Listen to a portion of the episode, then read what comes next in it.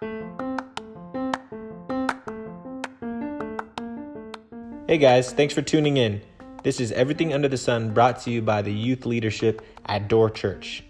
We hope you enjoy it. Thanks for listening.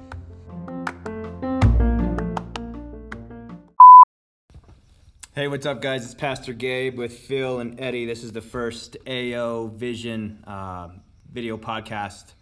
And so we're doing this. This is for Vision Kids, AO students. Um, so I was just at the store today, and we're doing this elder care thing, right? We're, we're trying to get supplies for, for older folks in the church who maybe can't get it on their own. Um, and I asked the guy at uh, store will be unnamed, but we'll call it Walmart and he, he said, uh, you know, I said, when is your truck coming in? Oh, it just came in. Um, and as soon as it came in, as soon as they got the toilet paper on the shelf, they sold out. Like just so from came in at ten, they sold out at ten thirty. So what what's happening here? What is this? What what's going on here, Eddie? Uh, social media. I mean, think about it. You you get one person that posts the um, Walmart aisle with it completely gone and people lose their minds. I mean, then that brings the mentality of, oh crap, I need to go to the store. And then you have people taking off of work just to go to the store in the morning and wait in line for three hours at Costco. Uh, my dad went this morning. He was there like 8:45, and the line wrapped around Costco, and they were allowing I think maybe like 50 people in at a time. Wow! Just for toilet paper.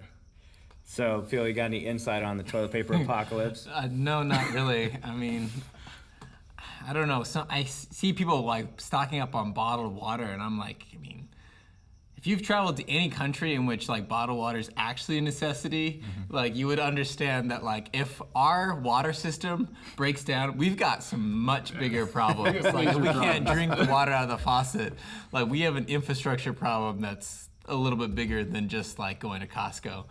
Um, but in some ways, it, it highlights kind of that like human necessity, you know, like we fear the things that we don't have. Mm-hmm. And so it puts us into like a state of frenzy. And it can happen to us in any way. It can it's not just isolated to, you know, the coronavirus. It happens to us in our daily lives. This is just escalated to a point where everyone's in a frenzy about one specific thing. Well, but, I think it highlights the consumerism that we have here in America. I mean, it's it's kind of just showing the dark side of that. Because what happens when the new Yeezys drop? They're gone in like a minute. so the, the Yeezy COVID nineteen. Yeah, that's uh, I didn't see that coming. well, I mean, it's true. You, you think about it. You want it because other people want it. That's that's the fact about it. They want to stock up their whole garage full of toilet paper because they want it so that nobody else can get it. Yeah, but Yeezys are now blessed by Kanye. That's true. Yeah, so they actually have a little bit of anointing in each pair. Th- so that, that is true. So um, keeping up with the Joneses in 2020 is a little bit different than past generations. So COVID 19, um, obviously it's real, right? Um, people are dead. We talk about Italy, Iran, China. Um, we have people here in the U.S. dying from this this virus. Now, it's not the same as the 1918 uh, flu epidemic that or pandemic that broke out. Um, we haven't seen those numbers yet, but unless you got a crystal ball, no one really knows what's happening.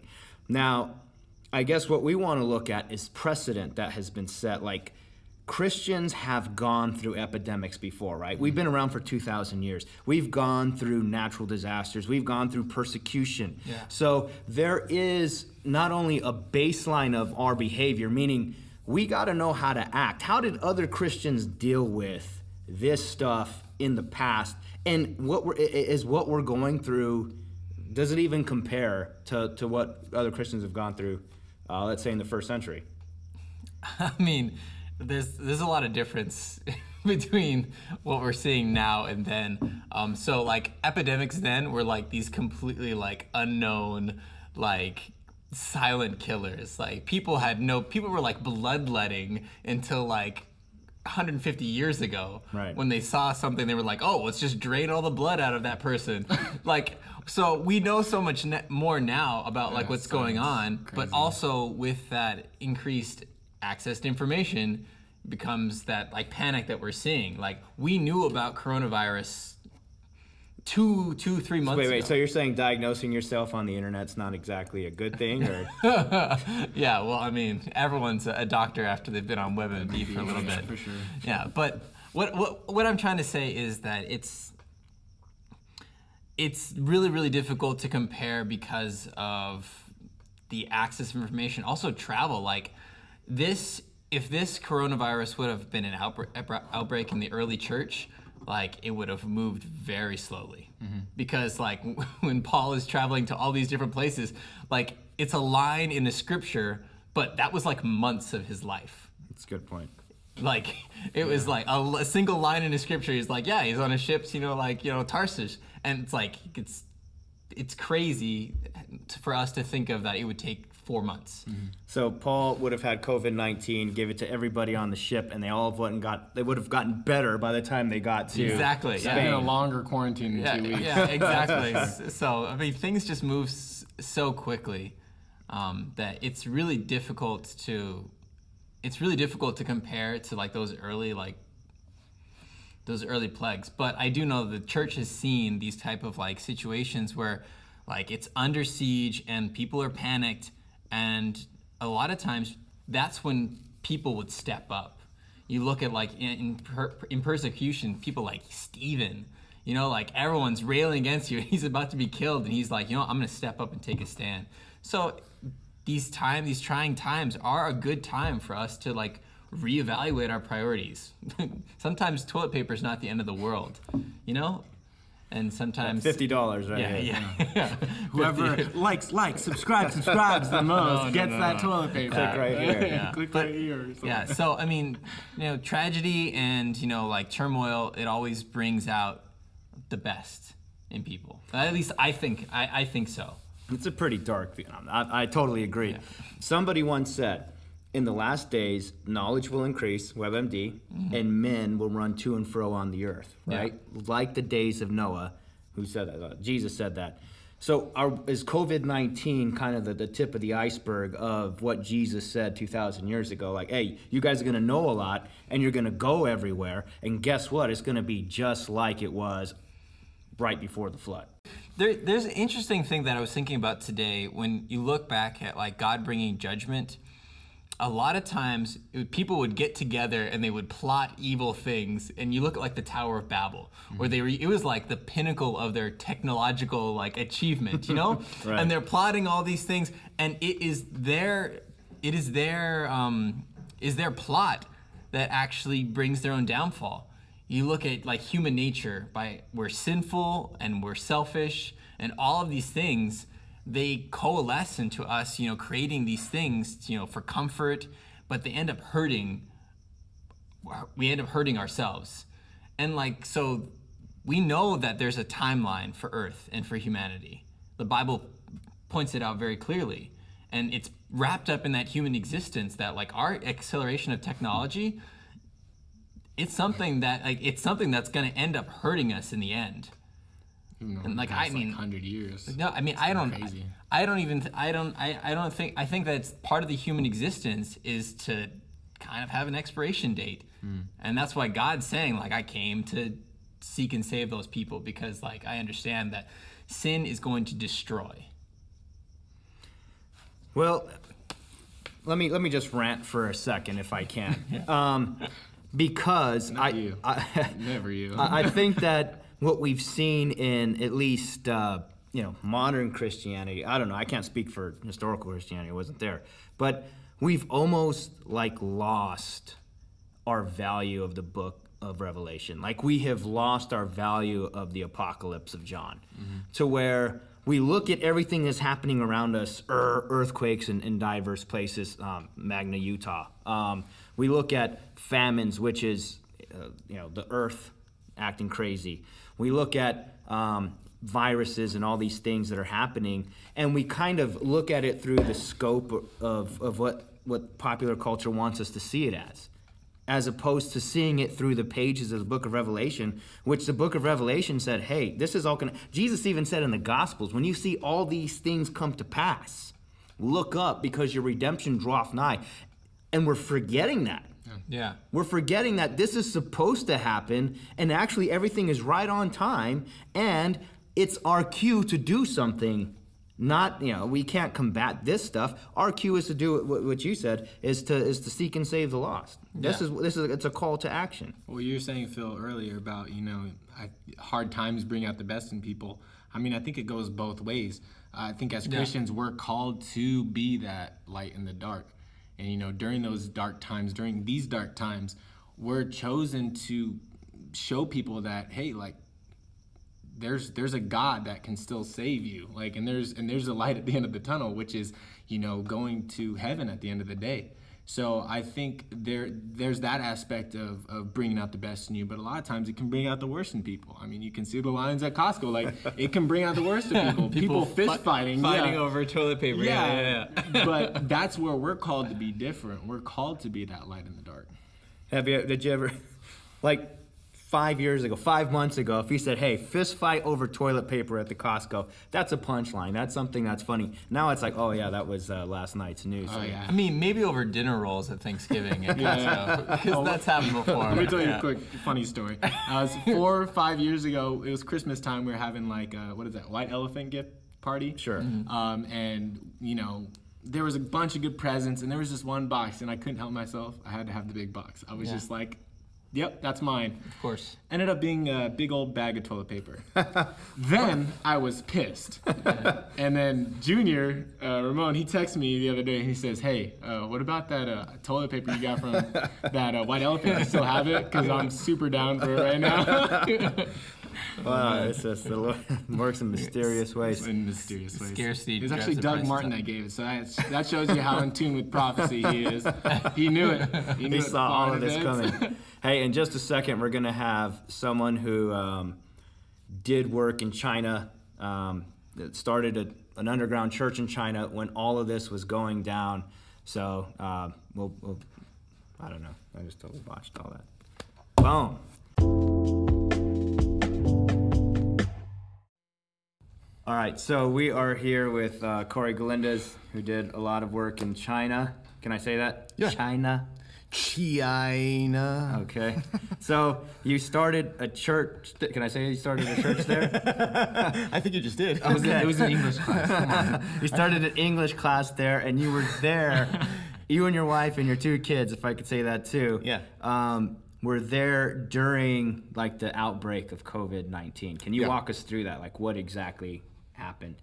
Well, when when everything first first started, nobody really knew that it was starting, uh, because you know, as we now know, there were doctors back in November that were trying to uh, really press this thing forward and really bring it to public attention, but they kept getting silenced by the government.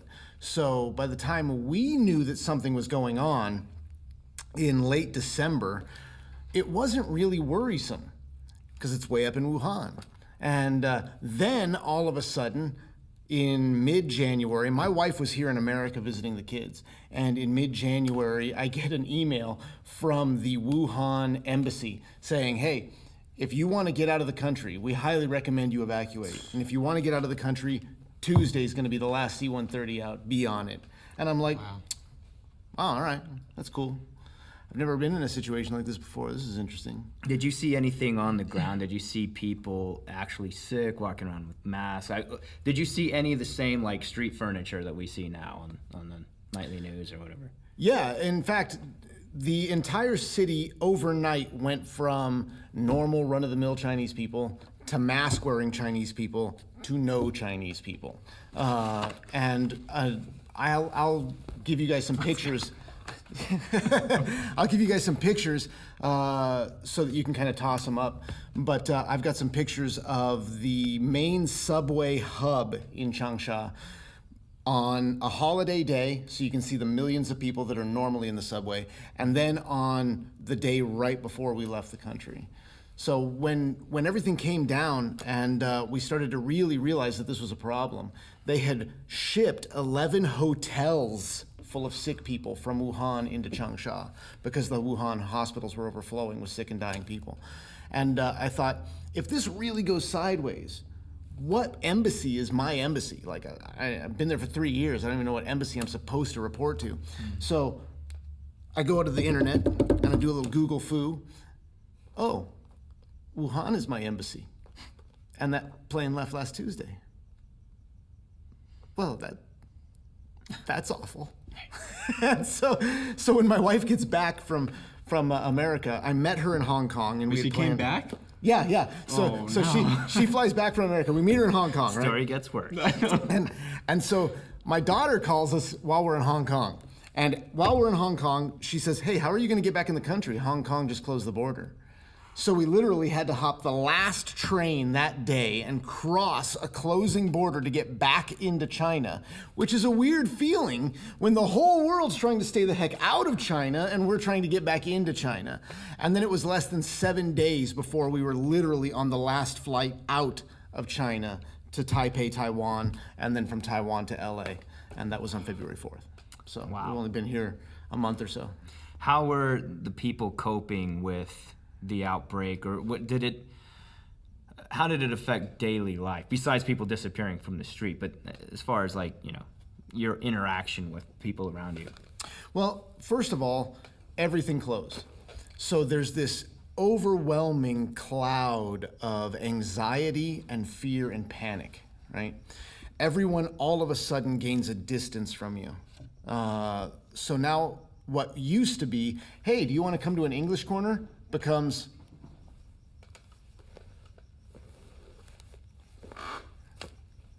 because there's nobody there. And if they see you, they cross the street to the other side and they walk on the other side. There's just this overwhelming sense of, of public distance because of the fear of the virus. Because how do you combat something you can't see, you can't mm-hmm. smell, you can't taste? It's a, it's a faceless enemy, but it's everywhere. It's in every shadow, it's on every bottle, it's in every roll of toilet paper, you know. And so there's this mass panic that happened. And the first thing that we noticed was our church attendance started to dwindle. And then our English corner attendance started to dwindle. And then our friends' attendance started to dwindle. And all of a sudden, everyone see, this coincided with a Lunar New Year. So everybody traveled to their hometowns. And then they locked our city down under martial law. So no one could come back. So it was a very weird moment to be there. The city was empty. Uh, a city of 15 million people all of a sudden turned into a city of about 150,000 people overnight. And uh, so it was, it was a very strange time to be in China. Do you see what do you see as far as the difference in the response, the Chinese government and the American government? Is there any correlation? Is it totally different? How does how did, what what's the comparison? Polar opposite. I read an article the other day that was talking about suing uh, our president because uh, his reaction was too late or too little too late. Ein Minuten bitte. Because Xi Jinping was silencing people from late June of last year, all the way up to when it leaked publicly and he was finally forced to admit that there was a problem. The problem with the issue of Chinese face is that I can never be wrong. Hmm. Okay? So if you say something that shames me, right, you're a fool. You have made a foolish decision. I say, Absolutely not. I was taught to make this decision, and I cast it on my teachers. And they go, the teacher says, I never taught you to. Well, my parents taught me to make that decision. And it's always pressed up the ladder of blame. So the ladder of blame ends with Xi Jinping, but all the way down that ladder is denial, denial, denial, denial, hiding because you don't want to face the ultimate ladder of consequences, right? On the other side, so in China, this disease was allowed to grow and propagate like it was in a petri dish for give or take six months before it was addressed publicly. Then, once it was addressed publicly, there were already thousands of people sick. Well, how do you combat? You've already created a pandemic in your country. And then you've allowed people to travel for the Lunar New Year because you don't want to lose the revenue of the travel. So you force people to travel. Travel, it's great, it's easy, fine. And then once everyone moves, then you lock all the cities down, moving all the sick people to other locations and then locking them there. So you've created a problem. Whereas our government has a few cases that are confirmed, a few deaths that are confirmed from this disease, and we lock everything down. So if we want to talk about who did too little too late, I don't think that that blame would fall on our government's shoulders. We're doing everything that the Chinese did too late early. So I think that if anyone has a chance of flattening the curve, it's America's response right now. If we remain calm. So that brings me to the, my next question. As far as Christian youth here in this church, right? All right. How does May I? go ahead? Um, we, I think we have more. Um, how does a, a Christian teenager, a Christian young person, deal with this in light of the big picture? So we know about sitting home watching Netflix, getting fat, you know. But how would you? What, what, what would your best advice be? Well, that's the easy part of the pandemic. Uh, the, the, uh, I think that this really is an opportunity to explore whole new ways to spread the gospel. Mm. Okay? Because all of a sudden, right, in the last three days, I have met three backsliders from our personal congregation. Now, every single one of those people that I've run across just r- randomly, what do they ask me? How was China? Were you there when the thing happened? What was that like? Right? And then what do they ask me? Do you think this is the end of the world? Right? This is what's on people's minds. And I say, no. We're a long way from the end of the world, man. Have you considered coming back to church? And they go, well, is church still happening? I go, no, but you can download the app. And now, right? I don't know if you've ever backslidden. I don't know if you've ever backslidden, okay? But when you're backslidden, I backslid for nine years. I left the church. When I came back, stepping through those doors was the hardest thing I've ever done in my life. There's so much judgment and perceived judgment that lives within the walls of the church. But now, all of a sudden, in the comfort of my own living room, with no judgment at all, I can tune into Pastor Warner, and because I have to, there is no mm-hmm. church. Yeah. This is the only way we're meeting. So now, with no judgment, with no fear, I can be presented with the gospel, presented with a decision, and I can make a decision without having to come to church to make that decision. Because you can make that decision anywhere. So I think that now, all of a sudden, outreach becomes different, mm-hmm. evangelism becomes different. Everything that we do becomes different because we can't do it the way we used to do it. This is forced innovation, and I think it's beautiful. So, for the Christian kid that's here right now suffering through this pandemic, invite people over for a streaming party. Invite your friends over and stream a church service, stream a concert, listen to Christian music, share these videos with your friends. Somebody's gonna watch them. So as they say, necessity is the mother of all learning.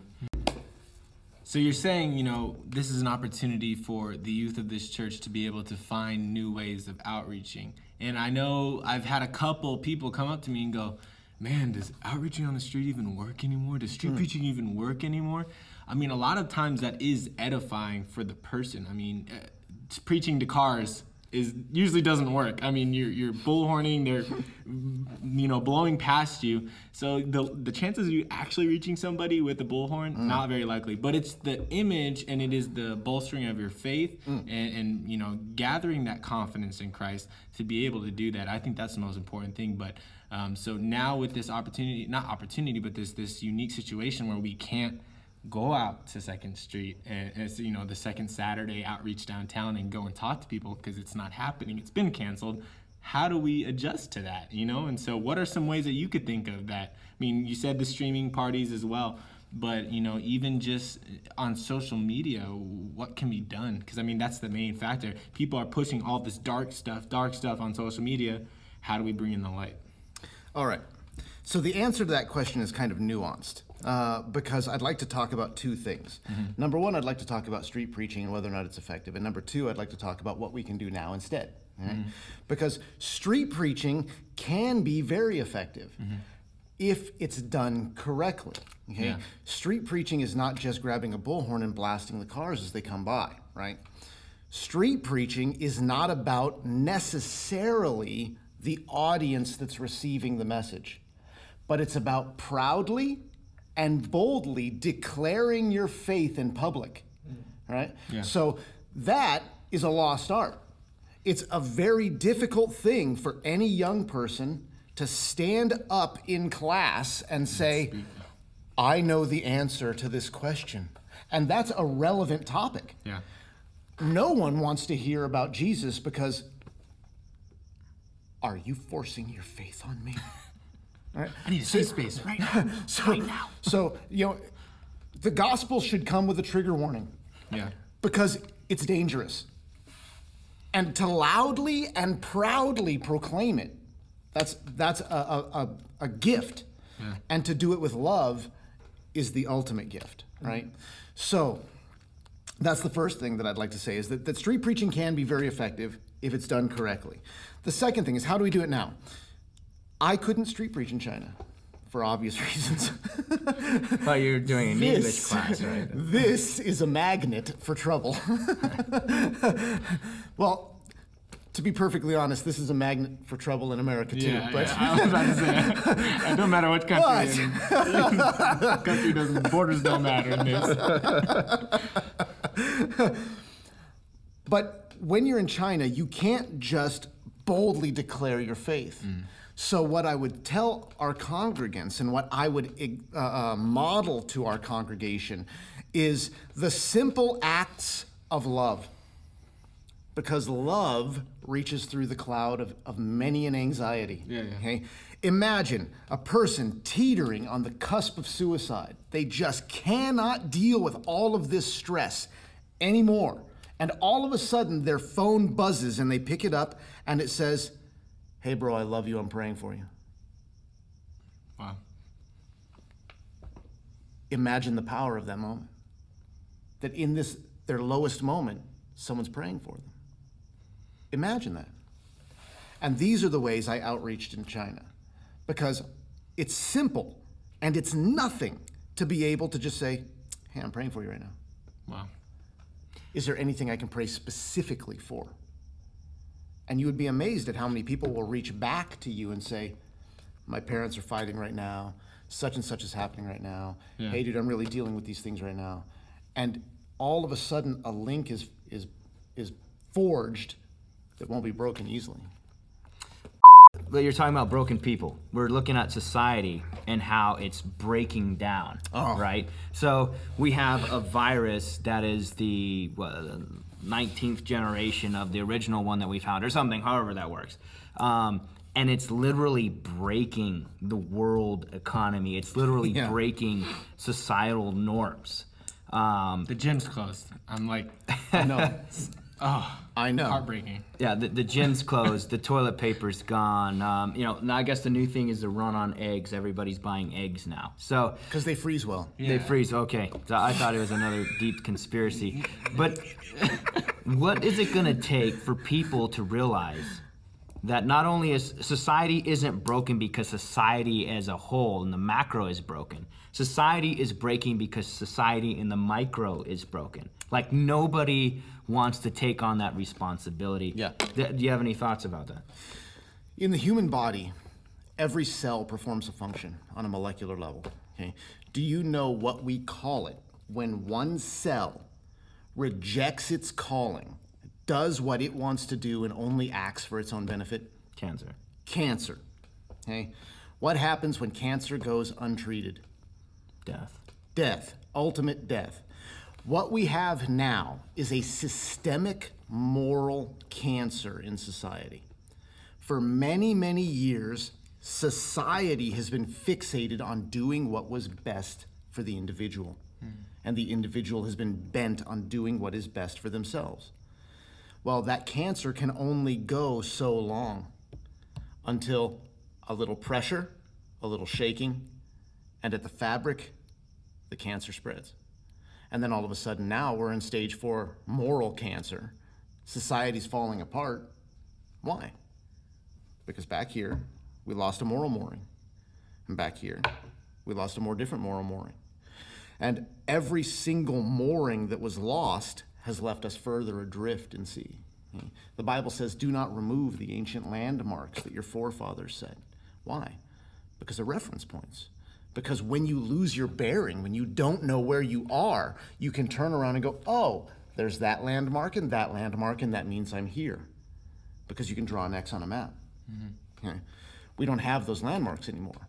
All of them have been slowly chipped away. Now, we're adrift. We're scared. We're broken. We're alone. And everyone's reaching out for a solution. And Jesus is the only solution. The fact is that Jesus stands like he's always stood on top of the waves.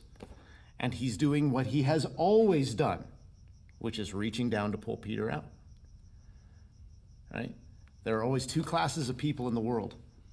Well, three if you want to get specific. There are the people who are on the shore who don't know what's going on. They have no idea what's happening on the water. They got the people on the boat who are afraid.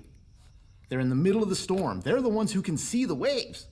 They're the ones who look at the wind and they see the boat filling and they're panicking and they go, What in the world are we going to do? And then you got the people who go, Look, man, I don't care what it's going to cost me. I'm going to Jesus. And those are the three classes of people that you're always going to have in, in the world. Mm-hmm. It's good. Very good. Corey Galindez. I don't know how to end this part. Boom. All right.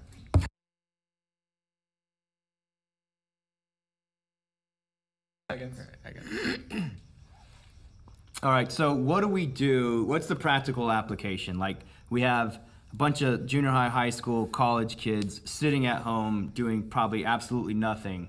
Um, how do we redeem the time, as the Bible says? Like, what what are we supposed to be doing here?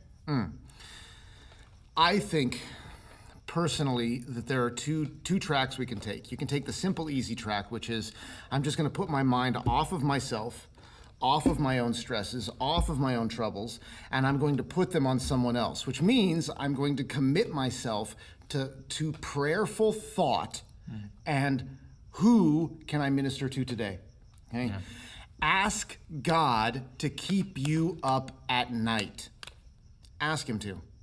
Lay awake in bed going, Why can I not go to sleep? God, who do you want me to pray for? And just start to pray for your friends that you haven't seen. And watch. When you hit the friend who had the most need, you will fall asleep. Then make a note because tomorrow call them. Just call them. Okay? That's the easy way. They're probably not doing anything either. They're not doing anything either. And then here's the other way. Right now, the youth of our congregation, the youth of this world, are so technologically baptized. They're not even bathed in technology, they are baptized in technology from birth. Not a little sprinkling, they are immersed. You are the most creative and innovative generation this world has ever seen. Let's build something great together. Like, comment, subscribe. Give us some comments about what we can do differently. Give us some comments about how we can reach more people. Put your brains to work to help us be better. You guys are brilliant. Let's do something great together. Let me let me let me talk to you about this. There's already precedent set, right, for the church. Yeah. In these times, 1850s, Charles Spurgeon is out there uh, in a cholera outbreak, Yeah. and he's in the middle of London, and he said basically, "I've given my life to God. Why not do this?" Right? Um, first century church. Uh, women caring for the sick and and and, and, her pastor writes he, they transferred their death onto her and she died with a smile i mean this is some crazy stuff and so here we are we're out of toilet paper oh man we have to stay home from school like what needs to be kind of our mental takeaway, our spiritual takeaway. Like, what frame of mind, what frame of soul do we need to be in to actually be productive? Because it's one thing to say it, right? But it's another thing to become it.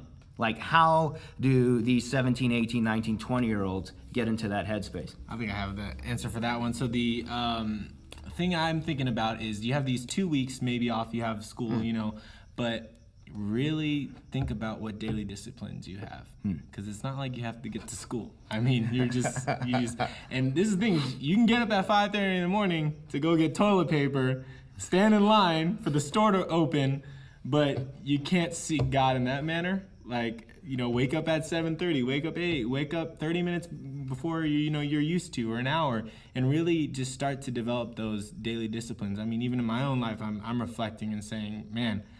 I'm having more time now. There's things that aren't distracting me. And, you know, I'm not saying that God brought this upon us so that we can do this, but what I am saying is that take the opportunity hmm. and take that time to really develop what, what you need to. I, I think also when these guys were in the middle of these cholera outbreaks and when Martin Luther was serving with his wife in, in these you know camps these black death camps it was an entirely different time as far as the medical system Right. meaning there was no medical system Right. and any set of hands was a good set of hands Right. okay? we have liability we have training we have uh, there are all kinds of other aspects but our heart should be there but it all starts with love Right. it all starts with love because if i don't love my neighbor i'm not going to go out of my way to help him change a tire. I'm just going to be like well that sucks. He's going to be late. Right. okay? It's no big deal. But if i love my sister when my sister's sick i'll be there.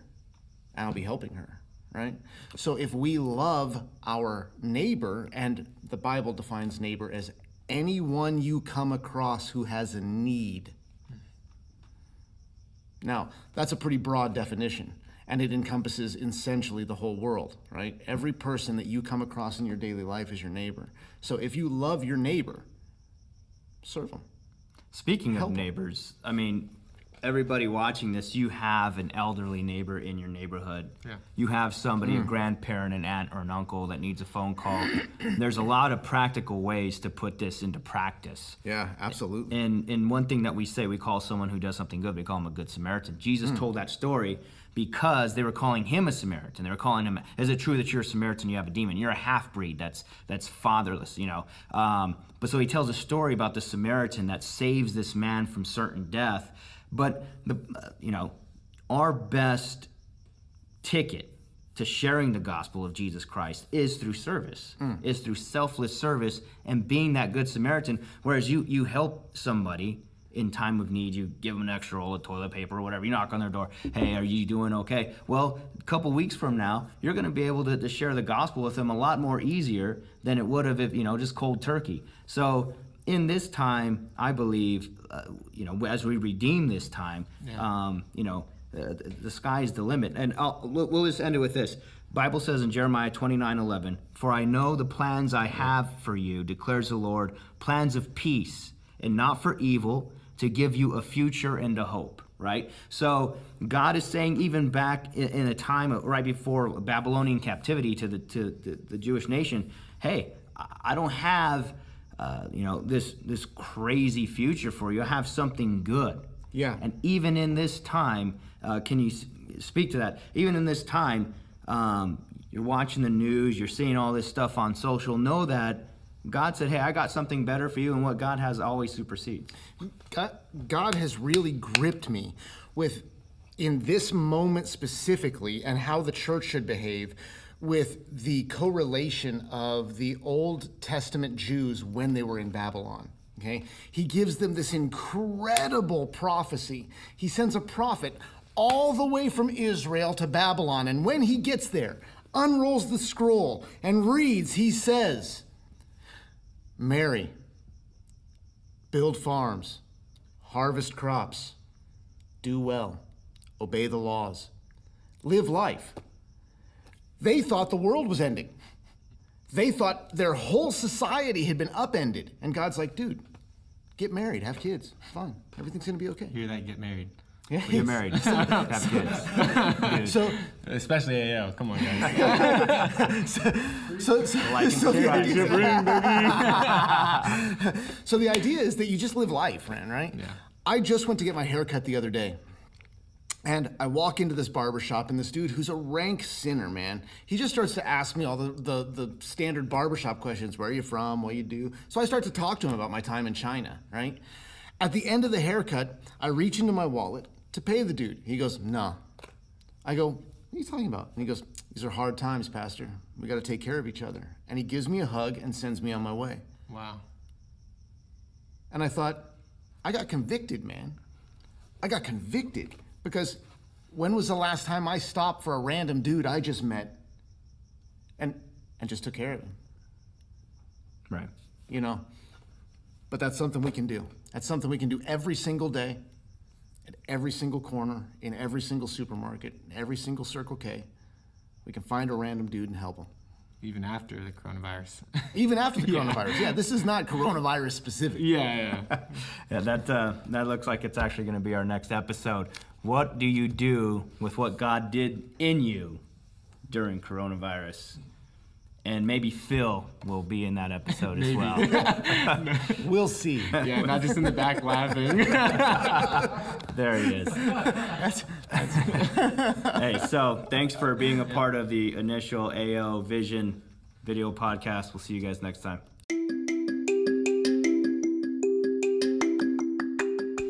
Hey, thanks for listening. Let us know what you guys liked about the episode, what content you guys want to see or hear in the next one, and we'll see you next time. Bye.